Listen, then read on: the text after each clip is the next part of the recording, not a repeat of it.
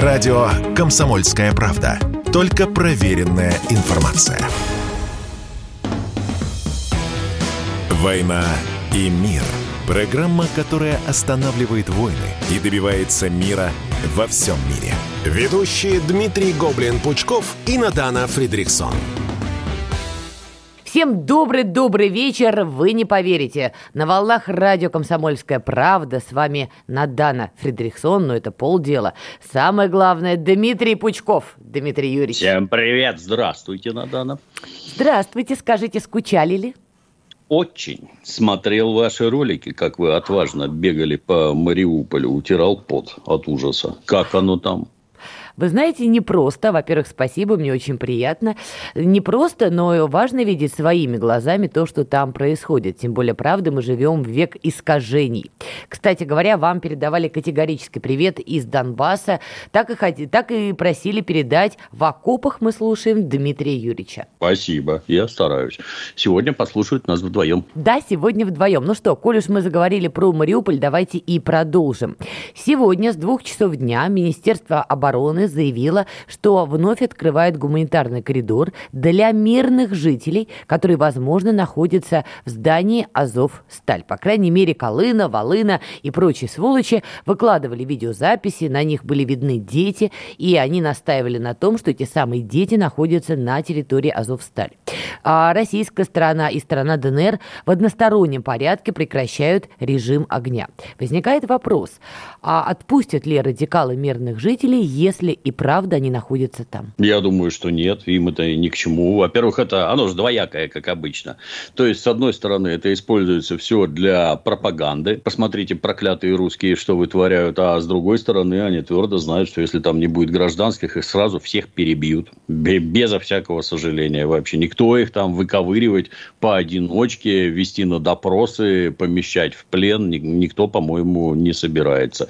Запад это использует для пропаганды в своих целях, ну, а эти сидят и прикрывают собственные шкуры. Поэтому нет, хотели бы выпустить, я так думаю, они бы их выпустили давно. При этом уровень скотства, что если там действительно находятся дети, еще ладно, можно понять, когда вы, твари, прикрываетесь гражданскими людьми. Но если вы прикрываетесь детьми, ну, это уже даже не край, я вообще не знаю, это не люди, однозначно не люди. Есть версия, что если эти дети действительно находятся в здании Азовсталь, что, возможно, это дети самих радикалов. Понятно, что они в Мариуполе жили долгие-долгие годы, что у них там семьи, жены, дети, и есть теория, что они в начале спецоперации, когда начались события в Мариуполе, что они сами своих жен и детей забрали на Азовсталь. Может быть, но это ничего не меняет. То есть вы, когда видите любого убитого, здесь никакого смысла нет говорить о том, что это был родственник какого-то негодяя. Он не обязан отвечать за негодяйские поступки своего отца, матери или кого там еще. Нет, это обычные граждане. Перед законом они ни в чем не виноваты. И поэтому убивать их нельзя. Их надо спасти и вывести оттуда. Во всяком случае, следует прикладывать все силы и средства к тому, чтобы их спасти и вывести. Чем, собственно, наши войска и занимаются, в моем понимании. То есть, обозначение гуманитарных коридоров по которым вы можете вывести своих баб и детей,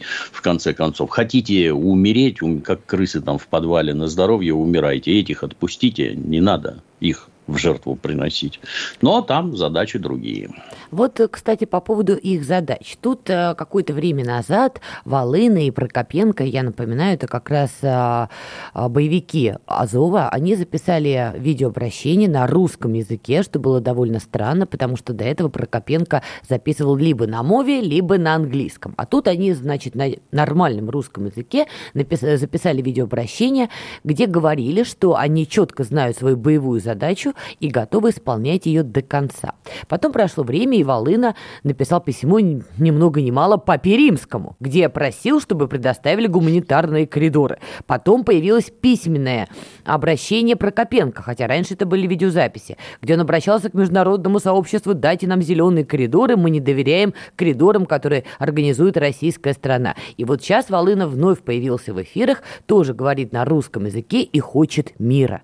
Как вы оцениваете эти странные странные какие-то сигналы. Ну, почему странные? Ничего странного в этом нет. Это, знаете, как какой-нибудь бравый уголовник в суде. Сначала он по ходу следствия кривляется, шлет всех куда только может, радостно хохочет, ничего вы не докажете. Дальше, когда уже перед лицом, так сказать, вот судья, вот молоток, вот отвешенные тебе 10 лет, тут ситуация со страшной силой меняется. Я не такой, меня заставили, я не хотел, я глубоко раскаиваюсь. Это мы, кстати, по всем пленным видно. Там картина точно такая же. Я был поваром, я был хлеборезом, О, я да. был водителем, да. Ни, ни, никто вообще автомат в руки не брал, несмотря на там железо на пальцах, следы от прикладов, эти, как их там, мозоли на локтях, никто Это от картошки. Это да, все картошка. Да, да, да, да, на четвереньках собирал, ползал, да, вот. Ну, естественно, так и тут. То есть, одно дело, когда ты там до зубов вооруженный, накачанный пропагандой, другое дело, когда тебя как крысу загнали в нору. Он же, обратите внимание, кстати, они же уже не хотят выходить на Украину. Они просят предоставить им коридор в некие третьи страны. Угу. Ну, а тут прекрасно. То есть, вас ваше командование туда отправило, они возможно, они не совсем понимают, что их туда отправили на утилизацию, чтобы их там перемололи, потому что вот настолько крайне радикальные граждане, они никому не нужны. Переворот сделали, это хорошо, а теперь вас бы там утилизировать по-тихому, закопать, чтобы вот таких, как вы, в Киев больше не приезжало. Естественно, в том числе и поэтому Зеленскому они не нужны. Вызволять их оттуда вооруженной силой никто не будет, потому что сил таких на Украине нет у украинских э, вооруженных сил. А куда, куда податься? Нам сдаваться. Они все твердо уверены, что их убьют. Но по себе судить не надо просто на самом деле. А Им обещают же... сохранение жизни, медпомощи, Женевские конвенции в полном объеме. Это все правильно, что обещают, но человек всегда и обо всем судит по себе. Это вы поглядите на их пропаганду. Они угу. все, что делают сами, они немедленно приписывают русским войскам пытки, расстрелы и прочее. Это, вот они же так поступают. Это же абсолютно естественный ход событий. Пытать раненых, убивать раненых. Это, это же нормально. Почему русские так не должны делать. Ну, вот, поэтому просится в третью страну. А какая третья страна? Это что, Папа Римский, что ли, приедет их выводить оттуда? А они не при знаю. этом... А это отдельно интересно. Они же все отбитые язычники они не христиане никаким местом Не, секундочку, вообще. Волына, когда написал это письмо, он же в кадре его показывал, и там начало этого письма, я хохотала в голос, вас вспоминала. Он обращается к папе римскому и начинает «Я православный», пишет Волына. Да, ни много ни мало. Почему при этом Филариту не написал? Он же Денисенко. Помните, там эпохальная да, да, была да. беготня с Томасом? Вот это для меня большая загадка. Волына заявил, что он православный. Ну, в общем, все это выглядит как какие-то вот метания загнанной в угол крысы, которая уже не знает, что ей делать, куда ей бросаться, на что кусаться. Ну, кстати говоря, то, что они расходный материал для Киева, я думаю, они стали догадываться, потому что тот же Калина, не Волына, а Калина, он а, жал жалостливо рассказывал на, на видеоролике, что они не могут дозвониться там в Киев, что на них более трубку не берут. И то, что там Зеленский потом говорил, отпустите наших людей, ну это такое себе. Стало уже всем понятно, что они просто расходный материал. И, в общем-то, никому они не нужны. А вот кто, возможно, нужен, это некие иностранцы. Вы же наверняка читали и слышали разные версии, кто еще может быть на Азов Сталь. Как считаете, там наемники, там инструкторы, там кто-то важный, коль уж за ними аж вертолеты отправляли. Ну, в целом-то непонятно. Разведсводки на стол не кладут мне по-прежнему, к сожалению. Ах, какая ну, явно, явно, раз туда летят вертолеты, например, в вертолет полк Азов не погрузишь. Соответственно, это, да. это хотят вынуть каких-то конкретных личностей. Скорее всего, с моей точки зрения, это некие представители НАТО, которые, вот так открытие, всем этим и руководят. Представляете, снабжают развединформацией, ну, радиоперехваты, трали-вали. Это они стоят за спиной вооруженных сил Украины. Кстати, обратили внимание на Дана, как это, как это все быстро в сознании граждан меняется. Так. Еще вчера у товарища Сталина была чудовищная шпиономания и всякое такое. А сегодня ты смотри, ты смотри, оказывается, действительно волос волосатые уши НАТО торчат отовсюду. А вот взрывают что-то там на территории Российской Федерации. А это, между прочим, засланные диверсанты. И засланные не поодиночке, а засланные туда группами. Например, в составе беженцев, когда убегали с территорий. Угу. А, возможно, и глубоко законспирированные спящие ячейки, которые туда заехали еще в начале 2000-х. И уж точно в 2014 году. И нашей этой Федеральной службы безопасности работы теперь столько, что туши свет. Ну, а повторюсь, руководят, всем этим руководят западные спецслужбы и западные военные. Это же не просто так у них в СБУ в Киеве целый этаж занимают сотрудники ЦРУ. А Зеленский, уже 154 раз повторюсь, это петрушка, надетый на руку, который говорит и делает то, что велит ему американский хозяин. Ну и вот они сидят теперь, по всей видимости, на этой Азов стали. И что mm делать? уже непонятно. То есть, вот эти вот отчаянные вопли «Папа Римский, спаси меня и братву» уже непонятно. Папа Римский не придет их спасать. Придется вылезать это если отмороженный нацист, мне так кажется. Вот, вот отмороженный нацист, он может смерть принять осознанно. А вот советник из НАТО нет. Он деньги получает для того, чтобы жить, а не для того, чтобы умирать за какую-то дурацкую Украину или, боже упаси, за свою Канаду, Америку, еще чего-то там. Нет. У нас сейчас короткая рекламная пауза, после которой мы вернемся. Радио «Комсомольская правда». Никаких фейков, только правда. «Война и мир» – программа, которая останавливает войны и добивается мира во всем мире. Ведущие Дмитрий Гоблин-Пучков и Надана Фридриксон – Итак, мы снова с вами «Война и мир» Надана Фредериксон и Дмитрий Пучков. Дмитрий Юрьевич. А я вот решила у вас сегодня еще заодно такие мини-интервьюшечки брать, такие блиц. Слушайте, вы выкладывали фотографию с места, где была дуэль Лермонтова. В таких очках, как у Терминатора. Я даже себе репостнула, потому что, ну, во-первых, это было эротичное. Расскажите, пожалуйста, как вас туда занесло? Это ваше место силы? Ну, надо время от времени отдыхать. То есть, э, Там, где дуэль. Гениально. Да.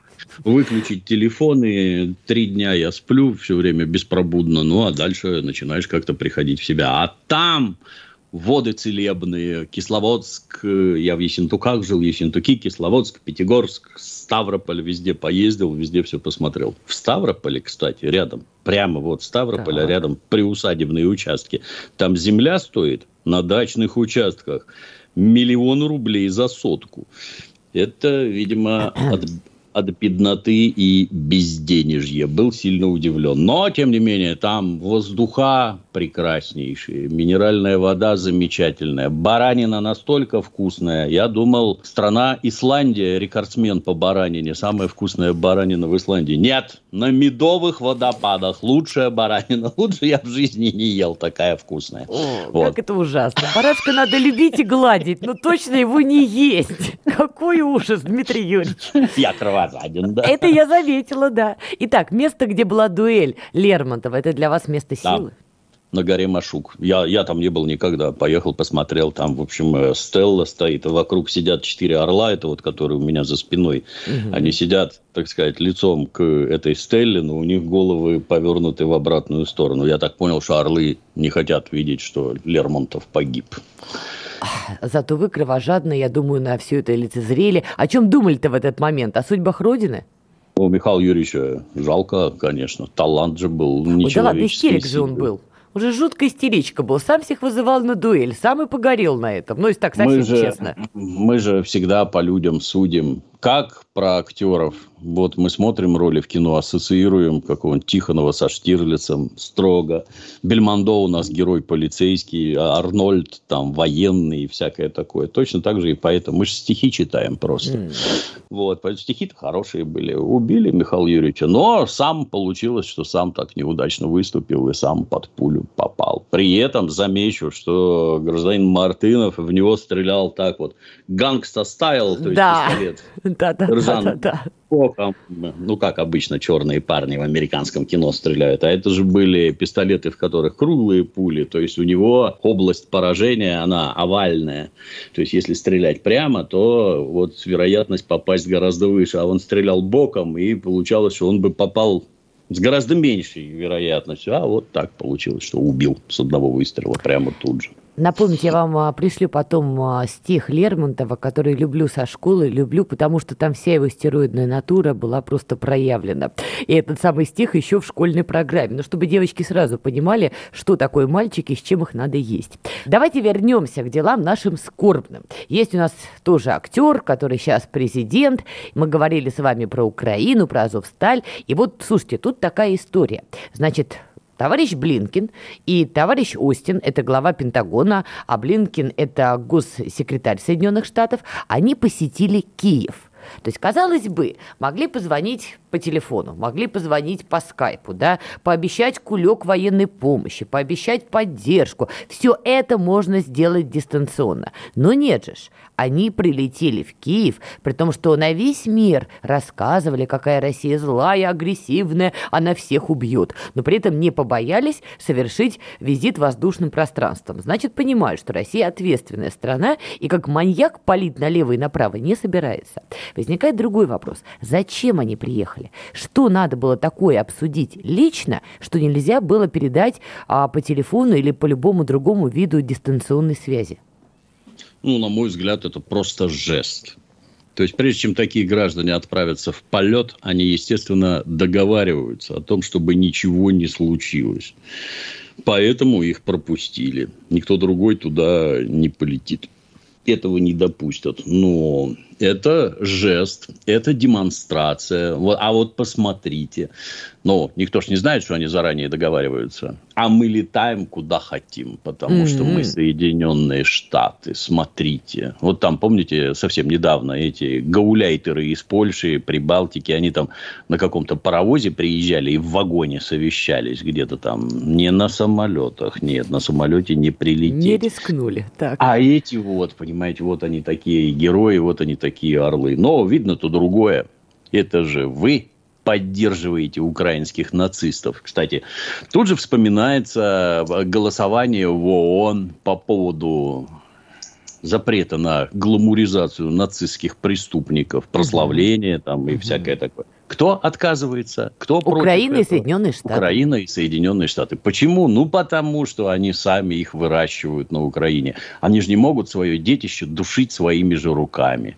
И вот они к своим нацистам прибыли отдать ценные указания, продемонстрировать, что они вместе. Это же очень важно, что гражданин Блинкин лично прибыл к Зеленскому оказать поддержку. Сейчас опять начнут орать. Весь мир с нами. Угу. Смешная карта была от китайцев где этот весь мир был наглядно обозначен, кто там с ними. Ну, страны НАТО, да, безусловно, с вами. Да, в очередной раз становится понятно, что это война вовсе не с Украиной, что Украина это просто инструмент, а война это с блоком НАТО, который старательно накачивал и продолжает накачивать Украину оружием, учил военных, разведчиков, спецслужбы, учил и учит сейчас, готовит на территории Польши, например, и засылает обратно. Ну, вот как-то так. Это не Россия напала на Украину, это ваш блок НАТО выдвинулся к нашим границам, и мы вынуждены предпринимать вот такие действия. Ну вот, кстати, один из итогов этого визита стало заявление, что в Киев уже на этой неделе вернутся американские дипломаты. Я напоминаю, что а, незадолго до начала спецоперации американские дипломаты, британский чемодан, вокзал Львов. Тогда же вскрылись их биолаборатории мутные, и Виктория Нуланд, удивившись тому, что это стало явным, подтвердила. И тоже было мнение, что все это было отправлено куда-то в сторону Львова. Но вот сейчас американские дипломаты заявили, что нет, и вернемся в в Киев. При этом Байден анонсировал еще одну военную помощь на те же 800 миллионов долларов, то есть две помощи по 800. И также в ходе этого визита Остин, который глава Пентагона, анонсировал выделение Украине еще 700 миллионов долларов. Вот вы объясните, пожалуйста, вот куда они столько вливают денег? Вот смотрите, ведь если начнутся поставки вооружений на Украину, они даже перечисляют, что это законная цель для сил Российской Федерации. Зачем тогда выделять в таких объемах столько вооружений, при том, что половину потеряете по дороге как минимум? задумался. Это я вижу, да. Слушайте, это мой маленький триумф. Наконец-то я задала вопрос, над которым надо, вы задумались. Надо бумажку брать и записывать, уже в маразм впадаю. Ну, это дух Лермонтова. Тут...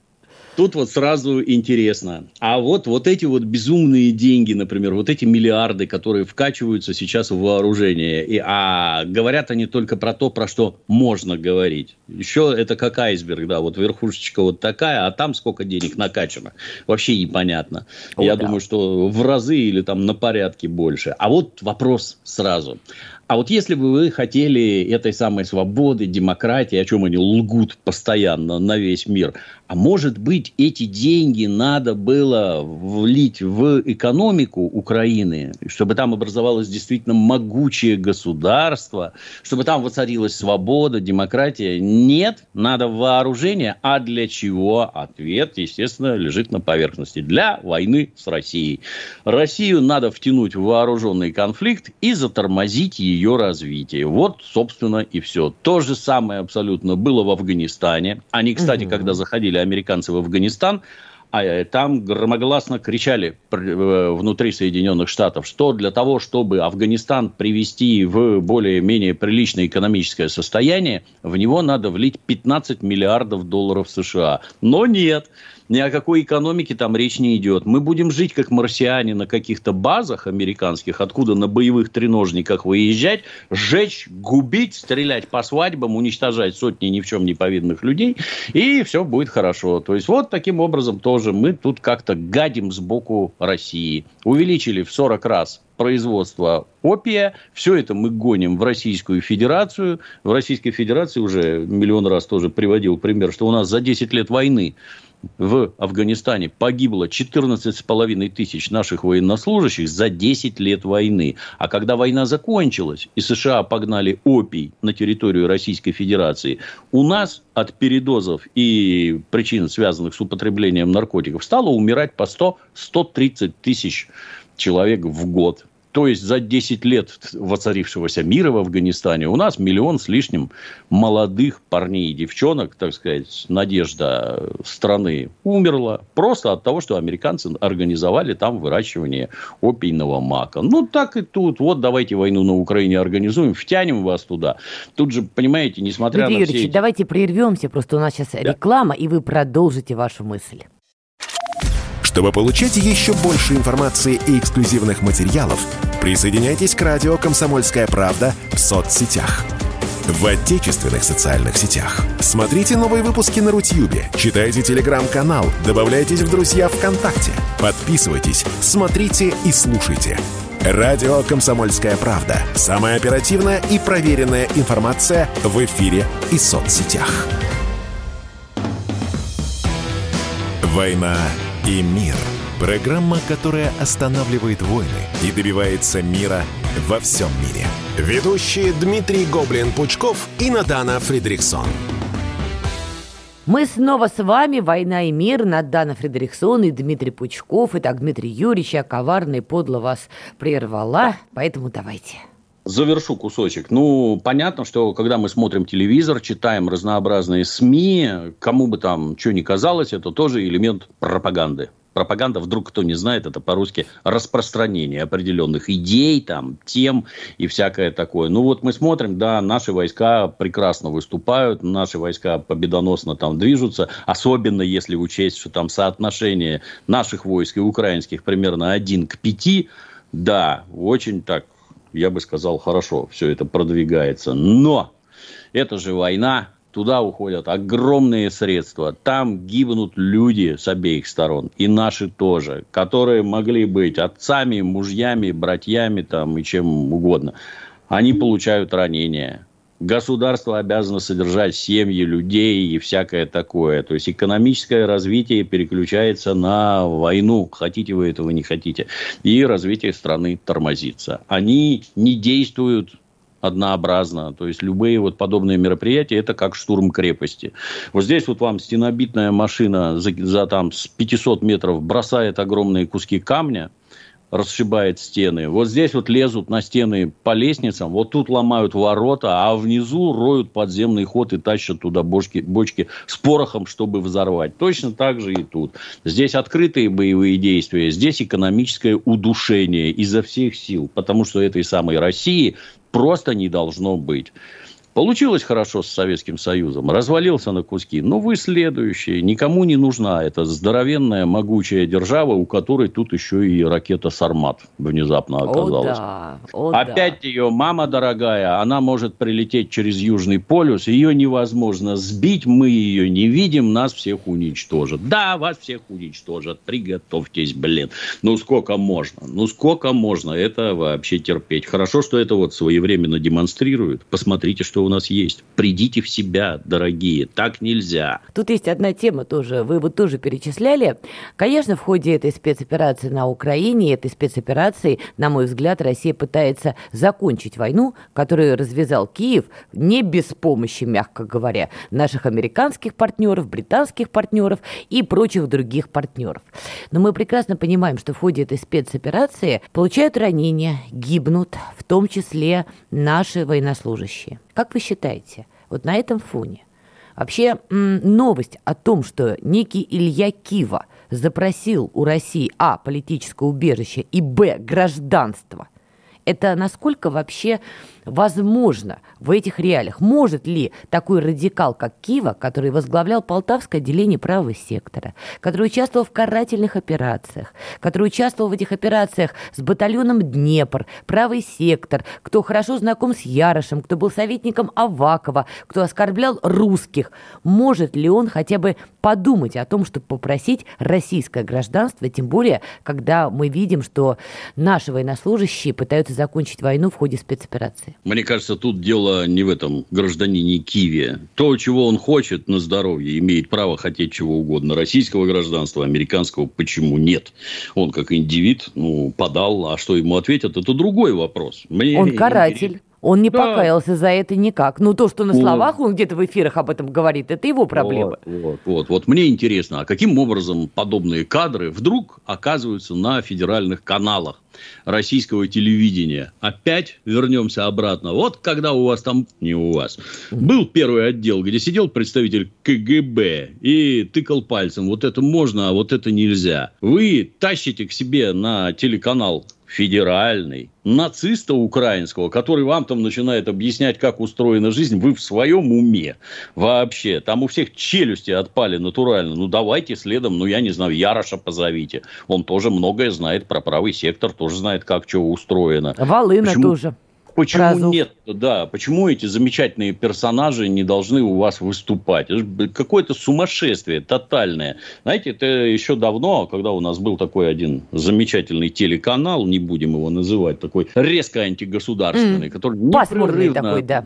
Да, метался по Кавказу, по Чечне, снимал омерзительные репортажи и постоянно показывали, например, известного террориста Шамиля Басаева.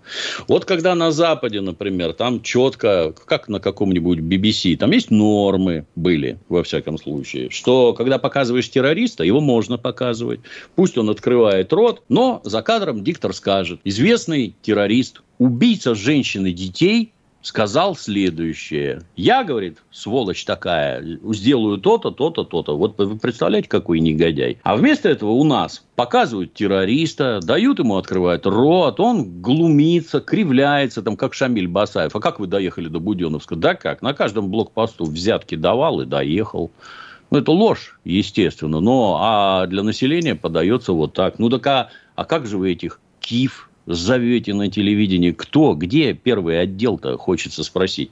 Если у вас у самих мозгов на это не хватает, или, может быть, вы это делаете специально, наверное, вам не надо руководить телевизионными каналами, особенно в масштабе страны. Ну, по этому поводу сейчас вообще там уже такие шевеления в народе пошли, что там гнать всех без разбора, потому что сколько можно. В общем-то, правильно. это другая крайность. И все же, Дмитрий Юрьевич, если все-таки Кива получит гражданство России. Что для вас это будет означать? Мне, как гражданину России, откровенно плюнут в лицо. Я из этого сделаю соответствующие выводы. Государство российское так себя вести не должно. Категорически.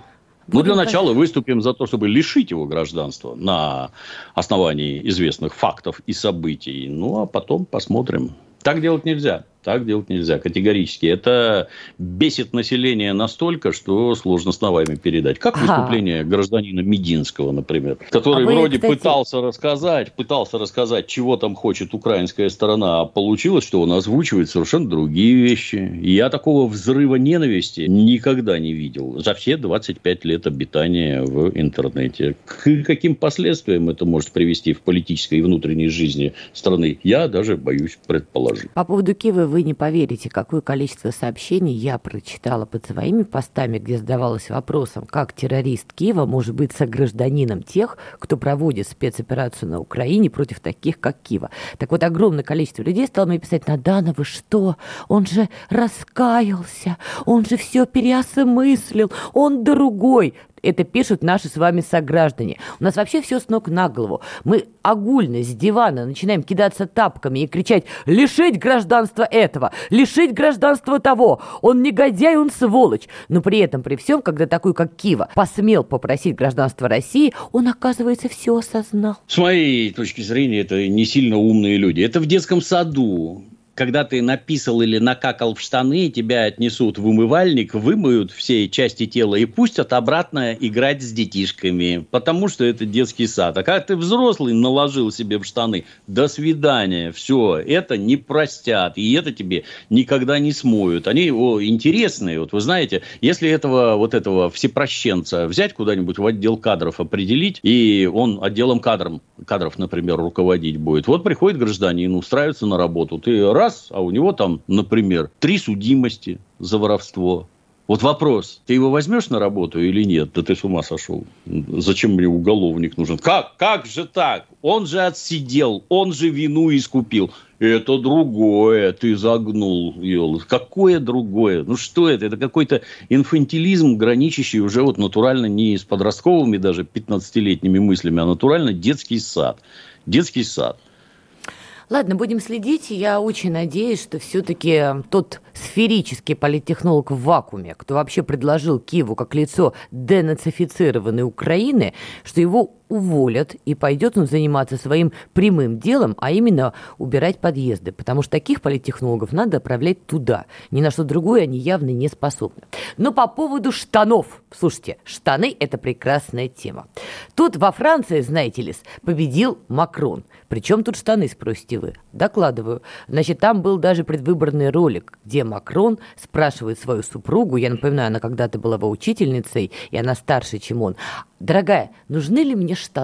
Ну, это такой особый, видимо, политический юмор во Франции. Так вот, Макрон победил. А ночью вспыхнули локальные протесты во Франции, но что многих удивило, Ле Пен признала свое поражение. Как вы считаете, почему? Мне так кажется, она и не может победить, в общем-то. В прошлый раз же было примерно то же самое. Во-первых, у нас как-то отсутствует понимание, я не знаю, я тоже наше телевидение, когда смотришь, а вот Марин Ле Пен там туда-сюда, она ж нацистка, фашистка. То есть, это вот эти вот а, крайне правые. Вы попробуйте поизучать ее взгляды-то.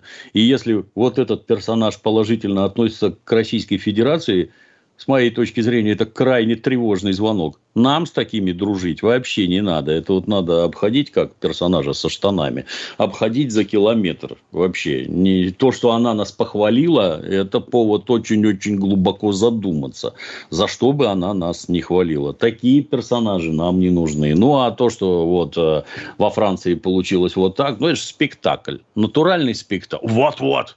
Вот-вот победит Ле Пен. Представляете, ужас. Франция просто на грани разрушения. Закричали все французы. Ой, слава тебе, Господи, победил Макрон. А то мы не знали, кто там у вас победит. Ну, цирк. Без штанов. Судя по тому, что он задает вопросы, нужны ли ему штаны, значит, штанов у него нет. Вот Макрон без штанов и победил. Так мы продолжим после короткой рекламы. Не знаю, будет ли там реклама штанов, но после нее мы точно вернемся. Радио «Комсомольская правда».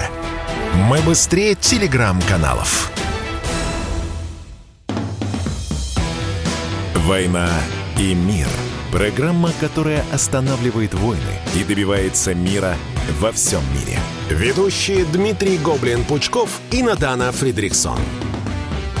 Итак, друзья, мы снова с вами. «Война и мир». Надана Фредериксон, Дмитрий Пучков. Снова с вами, Дмитрий Юрьевич. Снова добрый вечер. Снова добрый вечер. По поводу Макрона, штанов и прочего-прочего. Не могу с вами не поделиться. Я сегодня ночью тоже не спала, внимательно следила за тем, что происходит во Франции, и напоролась на очень мощную аналитику. Вы знаете такое издание «Экономист», оно славится тем, что принадлежит Ротшильдам, и вообще они действительно публикуют очень э, такие важные материалы, сухая, четкая аналитика, факты. Вот цитата. В результате выдающегося результата, который бросил вызов современному прецеденту, Эммануэль Макрон был переизбран президентом Франции. Во втором и последнем туре действующий президент-центрист набрал впечатляющие 58%. Это пишет издание «Экономист». Кто бы мог подумать? Осталось только добавить, не знаю, «Солнце нашей нации», «Отец» и вот это вот все. Я и была... Великий кормчий, да? Да, я была в ужасе. Это пишет «Экономист». Впечатляющие результаты. Надо, кстати, сказать создателям а, словарей, что теперь впечатляющие у нас – это чуть больше половины. Но тем не менее, издание принадлежит Ротшильдам, и многие говорили, что Макрон, ну, он как бы ставленник такого банковского сектора, большого капитала. Но как вы считаете, это действительно была разыгранная партия от и до, и Мари Ле Пен в итоге просто согласилась на свою роль? Мне кажется, что вот в периоды, так сказать, возникновения различных трудностей, экономических, военных и прочее, все как-то очень быстро обнажается, как устроено на самом деле. То есть вчера рассказывали про какую-то там небывалую небывалую непредвзятость BBC, э, например. А, там все такое непредвзятое, так взвешенно подается информация, тут вот это, тут вот то. А британский зритель не дурак, уж он сам решит, какую точку зрения выбрать. Ну, это ничего, кроме гомерического хохота, никогда не вызывало. Это же как это, у них все как э, карточные фокусы, когда ледь перед тобой веер карт, берите любую, ты только руку тянешь, а тебе раз, и ту, которую надо, подводят к руке заговаривая тебя, глядя в глаза и прочее, раз ты вытащил то, что надо. Ну, так и тут. Шулеры, обыкновенные шулеры. Естественно, если они о нем благоприятно, так, благодушно отзываются, ну, естественно, он для них какую-то пользу несет. То есть, э, как, все как обычно. Не понимаешь, в чем дело, значит, все из-за денег. Ну, по всей видимости, у Ротшильдов там какие-то серьезные экономические интересы, поэтому им мил и люб Иммануил Макрон, он же Иммануил, кстати, почти Иммануэль. О, я думала, он Эммануэль Макрон. А, Кстати говоря. Ага. Одно ну, как бы его там ни звали, прости господи, Владимир Путин поздравил его с победой на президентских выборах. Как вы считаете, сейчас, кстати, Макрон, по-моему, а, один из немногих президентов Франции, кто переизбрался на второй срок, дай бог памяти. Тут, кстати, действительно победа а? в итоге масштабная да. в этой да. части, хотя, повторюсь, 58%, ну, такое себе. Лепен действительно ему наступала на пятки в первом туре и даже в итоге, по итогам второго. Как вы считаете, сейчас Макрон какую будет занимать позицию, например, по Украине? Все-таки Франция – это нормандский формат, и он там звонил в Кремль, чего-то пытался. Сейчас он заявляет, что будут поддерживать Киев всячески неистово. На мой взгляд, он не самостоятелен. Все вот эти вот до начала боевых действий, все эти поездки в Кремль, всех этих немцев, французов и иже с ними, они только для того, чтобы напустить туману и сбить с толку якобы какими-то там посулами, обещаниями. Давайте дружить, еще чего-то там. А раз дружба с Францией, давайте вспомним, как вы нам не отдали два Мистраля О, по, да. команде, по команде из США. Вы же не самостоятельно, а теперь а давайте вспомним, как вас шваркнули с заказами на подводные лодки. Было, было, было. Да, и то, и другое под руководством США. А теперь давай дальше, Макрон. А ты в чем вообще самостоятельный-то? Ну и по большому счету ни в чем. Ты будешь делать то, что тебе скажут, то, что скажут США. И никаких, ну, там есть какие-то там полшажка влево, полшажка вправо, это он может делать. А в общем и целом будет выступать в той же самой струе, что и все остальные. Никуда не денется. Тут вопрос ко всем нам. Хорошо, но коль уж такой мир, и коль уж нас с 16 года обвиняют, что мы бесконечно взламываем, взла ломаем чьи-то выборы, заговорилась, почему бы нам действительно не начать это делать? Ну вот Франция, важная европейская страна, ядерная держава, которая когда-то выходила даже из НАТО в 66 году из военной части Альянса, да? Ну что нам мешало, коль уж мы и так во всем виноваты, действительно как-то повлиять на общественное мнение, помочь какому-то кандидату, не Ле Пен, но другому, в первом туре их было больше, и действительно как-то продвинуть политика более адекватного? Ну, тут мне сказать затруднительно, то есть я так предполагаю, что вот это вот нас устраивает. То, что он останется. Ну, я бы другое сказал. Почему мы не оказываем воздействие на выборы в США? Почему мы не спонсируем БЛМ? Почему не спонсируем латиносов? Которые... Вот кого надо продвигать. Давайте-ка там не Обама будет президентом, все-таки образованный чернокожий, а какого-нибудь гопника из гетто им выберем. Или актера, например, комика. Эдди Мерфи поставим во главе Соединенных Штатов. О, вы там наплачетесь и напляшетесь. Вот я думаю, как говорят у нас на Сицилии, где здесь сердце, в которое я могу воткнуть нож? Не Макроном надо заниматься, а Соединенными Штатами. Вот, кстати говоря, как у нас на Сицилии. Да вот вы проговорились, Дмитрий Юрьевич, проговорились-то, кстати, как у вас там на Сицилии. Но, коль уж вы вспомнили Италию, там как раз а, началась травля сенатора за то, что он использовал символ Z – в поздравлении. И более того, это сейчас какой-то уже общемировой тренд пошел. Там в Молдавии ночной патруль полиции должен ездить, проверять остановки, нет ли буквы Z. Люди уже смеются, господи, да отменить уже эту букву из алфавита латинского. Вообще все буквы отменить от греха подальше. Как вы считаете, ну вот эта вот кампания массовая, они теперь это вот используют символ Z, ну по сути это антироссийская кампания. Мы сможем переломить этот тренд все-таки? Я подозреваю, что нет. Но давайте посмотрим у нас в возьмем какой-нибудь сайт газеты. Комсомольская правда, Дмитрий Комсомольская правда. Вы читаете хорошо. только эту газету и никакую другую. Да. Есть ли у Комсомольской правды сайт на английском языке? Нет как мы оказываем воздействие. Вот мы с вами читаем «Экономист», были вынуждены выучить английский язык для того, чтобы читать. А поверьте, люди не будут учить русский язык для того, чтобы читать сайт «Комсомольской правды».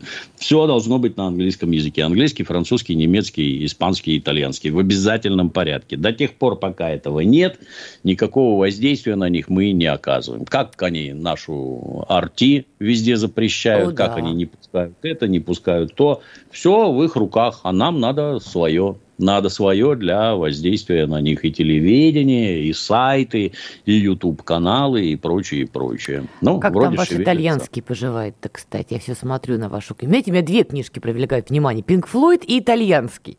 Вот все время глазами бегаю. Давайте с итальянского. Как там ваше занятие? Не, не успеваю, никак не успеваю. Тут с началом боевых действий вообще все. Я неделю вообще ничего не делал, потому что невозможно. Такой напор информации О, идет. Да.